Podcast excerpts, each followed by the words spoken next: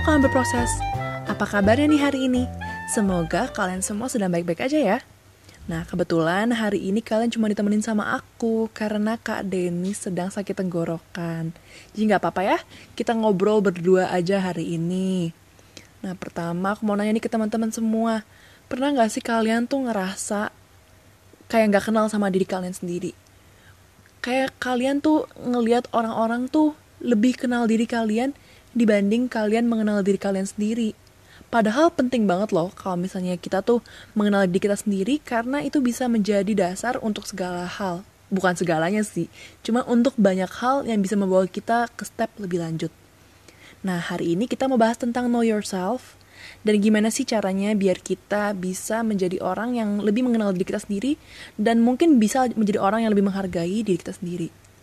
Pertama, aku mau buka dulu dengan sebuah quote dari Doris Mortman yang mengatakan, Until you make peace with who you are, you'll never be content with what you have. Miskonsepsi orang-orang itu biasanya mikir kayak kalau kita punya segala hal, kita punya uang, kita punya kepintaran, kita punya kecantikan, maka mungkin akhirnya kita akan senang sama diri kita sendiri. Tapi nyatanya, kalau misalnya kita dari diri kita sendiri pun kita belum bisa menghargai apa yang sudah kita miliki, kita tidak akan bisa puas dengan apa yang kita miliki mau ditambah uang sebanyak apa pun, mau ditambah kepintaran, kecantikan sebanyak apa pun, kalau kita belum bisa berdamai dengan diri kita sendiri, kita nggak akan bisa puas dengan apa pun yang disediakan untuk kita. Manusia memang bisa terus berusaha untuk menjadi yang terbaik. Dan itu emang diakui oleh diri kita sendiri sebagai manusia. Tetapi apakah dengan kemauan, passion, dan niat yang ada, manusia bisa meraih kesuksesannya? Nah, dari bahasan kali ini, kita mau menyampaikan kalau setinggi apa pun pendidikanmu itu tidak akan berguna kalau kamu tidak mengenal diri kamu sendiri. Jadi penting banget untuk kamu mengenal diri kamu sendiri atau know yourself. Pertama, mungkin kamu bisa bertanya-tanya kepada diri kamu, apa sih tujuan hidupku? Atau mungkin sebelum bertanya tujuan hidup, kalian bisa nanya dulu, siapa sih yang nentuan tujuan hidupku? Bagi kalian yang memang memiliki level spiritual yang tinggi atau level religiusitas yang tinggi, kalian mungkin bisa menganggap kalau misalnya tujuan hidup kalian tuh sudah ditentukan sebelum kalian dilahirkan, misalnya oleh Tuhan atau oleh kuasa yang lebih tinggi lainnya. Tapi kalau misalnya ternyata kalian ini ternyata orang yang skeptis dan masih kurang percaya, lalu gimana gitu untuk nentuin tujuan hidupku? Nah, bagi kalian seperti itu, kalian bisa memulai memikirkan tujuan hidup kalian sendiri karena belum ada yang menentukannya bagi kalian. Sehingga tujuan hidup kalian adalah hal yang dibuat oleh kalian sendiri. Kemudian kalian juga bisa bertanya, apakah aku pantas untuk hidup? Mungkin di antara teman-teman sekalian ada yang sering mikir, kok rasanya kalau gue nggak hidup juga nggak masalah. Kalau gue nggak ada di dunia ini juga orang-orang nggak akan ngerasa ada yang beda gitu. Dan seakan-akan kita ini bukan apa-apa. Jadi apakah gue pantas untuk hidup? Padahal gue tuh cuman kayak makan indomie, buang-buang waktu, menambah pemanasan global. Terus tujuan hidup gue tuh apa gitu? Kenapa gue hidup? Perlu diingat ya teman-teman, kalau setiap orang memiliki maknanya masing-masing. Walaupun kadang kita ngerasa kalau kita ini tidak ada gunanya, kalau kita nggak ada, mungkin ya orang lain gak peduli, tetapi sungguhnya hal kecil yang pernah kita lakukan di hidup kita bisa mengubah kehidupan orang lain. Inilah yang disebut dengan butterfly effect. Suatu hal sekecil apa pun yang pernah kalian lakukan. Misalnya kalian membantu seorang nenek-nenek naik ke lift, dan mungkin kalian mikir, oh ya udah itu cuma bantu nenek naik ke lift aja. Tapi sebenarnya itu lebih jauh daripada itu. Soalnya ternyata nenek itu uh, mau ketemu sama cucunya. Dan kalau dia waktu itu nggak ketemu sama cucunya, cucunya mungkin kesepian, abis itu cucunya mungkin dibully di sekolah. Dan dengan ketemu dengan neneknya yang dibantu sama kamu dengan naik lift, akhirnya cucunya itu jadi jadi bahagia lagi, jadi senang lagi dan bisa menjalani kehidupan yang lebih lebih panjang lagi. Kemudian kalian juga bisa bertanya kepada diri kalian sendiri. Tindakan apa yang harus aku lakukan untuk menjalani kehidupan yang baik? Dengan mempertanyakan hal ini kepada diri kalian sendiri, maka kalian akan mengetahui apa sih yang sebenarnya harus aku lakukan apa yang baik dan benar, apa yang berguna bagi orang lain. Nah, dengan mengetahui apa aja sih yang mau kita lakukan bagi orang lain, kita juga mengetahui kalau kita bisa membangun kehidupan yang lebih baik lagi dibanding sebelumnya. Mungkin beberapa dari kita ada yang ngerasa, aku ini seperti kertas kosong, aku belum melakukan apa-apa dan aku nggak punya apa-apa untuk melaju di kehidupan ini gitu. Tapi sebenarnya nggak ada dari kita manusia itu yang kertas kosong. Karena setiap manusia itu udah memiliki warna dalam dia sendiri. Setiap manusia memiliki kodratnya sendiri yang tidak bisa diubah oleh orang lain. Even your parents or your teacher on your school that have been teaching you about the character and more, they cannot change you. Karena emang kodrat itu ada di dalam diri kamu sendiri. Cuma emang orang tua dan guru itulah yang memiliki tugas untuk membantu kamu menemukan kodrat tersebut dan mengembangkannya. Nah, ngomong-ngomong mengenai kodrat nih. Jadi, apa sih sebenarnya kodrat itu? kodrat itu is more likely implied as your nature or natural talent. Yang artinya kodrat itu emang apa yang udah ada dalam diri kita sendiri, bukan apa yang kita temukan dari exploring atau dari kita melihat orang lain dan sebagainya. Ada banyak banget nih natural talent dalam diri manusia. Dr. Howard Gardner dari Harvard menyatakan mengenai teori kecerdasan. Ada multiple intelligence, yaitu setiap manusia memiliki kecerdasan naturalnya masing-masing nggak mungkin ada orang yang cuman kecerdasannya cuma satu gitu misalnya cuma bisa kecerdasan in interpersonal gitu nah habis itu dia mau hidup gimana gitu kan jadi setiap orang itu pasti memiliki lebih dari satu yang bisa digabungkan menjadi suatu kekuatan bagi dirinya Cuma mungkin emang ada beberapa orang yang lebih dominan di satu trait itu aja. Satu orang ini misalnya cuma dominan di trait interpersonal, tapi bukan berarti dia nggak punya kecerdasan lainnya.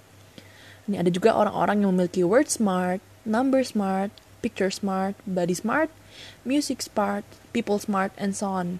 Jadi kalau misalnya ada orang yang emang lebih dominan di people smart, dia bakal jadi orang yang lebih baik dalam ngomong ke orang lain dan sebagainya. Tapi mungkin di dalam dirinya dia juga punya word smart karena untuk ngomong sama orang lain dia tentunya membutuhkan kata-kata yang bisa membantu orang lain tuh mengenal dirinya lebih lanjut, membantu orang lain merasa percaya diri dengan kata-katanya dan sebagainya. Nah, setelah kita tahu nih kalau kita ini bukan kertas kosong. Kita ini udah ada dasarnya dan kita udah tahu kira-kira apa sih yang kita miliki dalam diri kita sendiri. Ini merupakan tugas kamu. Tugas kamu untuk mengetahui nature talent yang kamu miliki. And then pick your battle. Karena kalau kamu cuma tahu dan kamu gak ngapa-ngapain, akhirnya nature talent itu menjadi sia-sia. Jika kamu telah menyadari kalau kamu ini bukan kertas kosong, maka kamu udah menemukan apa sebenarnya kodratmu atau your natural talent. And after that, you can pick up your own right battle. Battle yang dimaksud ini bidang atau wadah atau platform yang bisa mendukung dan membuat natural talentmu berkembang. Misalnya, ikut organisasi, daftar perlombaan, konferensi, kursus, komunitas, atau kembangin hobi aja di rumah, dan lain-lain. Kayak misalnya aku nih, aku sadar kalau misalnya aku memiliki salah satu natural talentnya itu um, word smart gitu ya. Jadi aku bisa ngomong bisa ngomong ke orang dan mungkin gabungan dengan people smart. Oleh sebab itu ketika aku tahu aku memiliki dua potensi itu di dalam diri aku aku nggak bakal diem aja. Karena kalau aku diem aja itu bakal jadi sia-sia dan itu nggak bakal berkembang. Oleh sebab itu aku mengetahui aku punya natural talent ini dan aku mengembangkannya. Aku pick my battle. Aku ikut dengan podcast ini untuk melatih kemampuan aku bicara, kemampuan aku menyampaikan perkataan kepada orang lain melalui suara. Kan tadi aku bilang battle ya. Terus kalau misalnya if it's a battle, then how can we win it? Nah, yang membedakan antara kamu win the battle or not, itu adalah dari tepat atau tidaknya kamu memilih battle itu. Jika battle itu tidak sesuai dengan natural talent kamu, lalu untuk apa diteruskan? Misalnya seperti aku balik lagi ke aku. Aku sadar aku ini orangnya punya kemampuan people smart sama word smart. Makanya aku ikut dengan podcast kampus ini aku ikut sebagai podcaster dan kawan berproses karena aku tahu itu merupakan hal yang tepat untukku. Tapi kalau misalnya tiba-tiba nih aku ikut panitia terus aku masuk ke bidang keuangan Padahal ini anaknya sembrono banget. Anaknya setiap kali ngerjain akuntansi aja, aduh pusing banget. Dan kalau dapat 100 aja udah alhamdulillah banget. Nah, kalau misalnya tiba-tiba aku ikut panitia di bidang keuangan, itu kan bukan bagian aku banget gitu itu bukan bagian yang bisa mengembangkan natural talent aku karena emang secara dari sananya aku kurang memiliki kemampuan natural talent di bidang keuangan di bidang yang rapi-rapi kayak gitu nah oleh sebab itu itulah yang disebab dengan aku kalah dalam battle itu kalau misalnya aku ikut ke dalam panitia yang bentuknya keuangan atau panitia yang bentuknya terlalu detail-detail Sedangkan aku bisa win the battle kalau misalnya aku ikut panitia terus aku jadi MC atau aku jadi um, jadi petugas internal yang menggabungkan para para pekerja lainnya. Nah itulah yang perlu kita ketahui. Kalau itu battle itu nggak sesuai dengan natural talent kamu, maka kamu tinggalkan saja. Kamu harus cari battle lain yang lebih sesuai dengan natural talent kamu. Jadi kamu harus know yourself.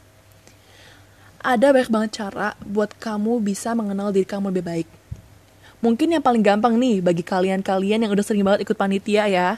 Yang paling sering kita lakukan itu ya, yaitu disebut dengan analisis atau metode SWOT atau Strength, Weakness, Opportunity, and Threat. Kita nggak akan membahas SWOT ini begitu jauh karena ini mungkin udah dikenal dengan banyak orang ya. Tapi dengan empat poin sederhana ini kita bisa mengenal diri kita lebih lagi. Apa sih kekuatan kita? Apa sih kekurangan kita? apa yang bisa kita manfaatkan dari sekitar kita dan apa yang mungkin bisa menjatuhkan kita dari sekitar kita. Kemudian kita juga bisa melihat dengan menganalisis diri kita sendiri melalui hal ini, ini bisa membantu kita untuk mengenal natural talent kita lebih lagi, bisa mengenal tujuan hidup kita lebih lagi, dan dengan ini kita bisa menyisihkan apa sih hal yang nggak perlu kita lakuin dan apa sih hal yang perlu kita lakuin. Tapi teman-teman, aku mau ngingetin, kalian gak perlu terburu-buru ya dalam mengenal diri kalian sendiri. Meskipun rasanya ya kayak udah masuk kuliah, bentar lagi kita harus udah terjun ke dunia kerja, bentar lagi kita udah gak bisa nih jadi orang yang kayak uh, masih manja-manja, masih anak-anak, mikirnya kekanakan, itu udah gak bisa lagi karena lagi kita udah memasuki yang disebut dengan the real world.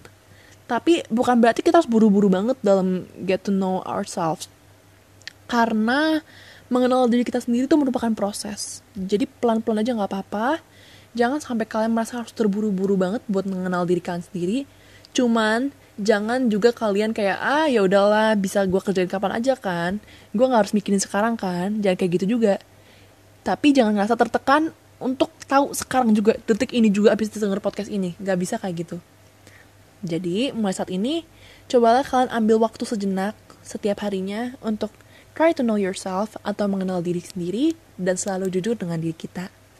Seperti biasa, aku sebagai podcaster mau mengucapkan terima kasih kepada kalian yang sudah mendengarkan episode hari ini walaupun hari ini cuma sama aku tapi semoga kalian enjoy dan bisa mendapatkan pelajaran dari apa yang udah aku paparkan hari ini.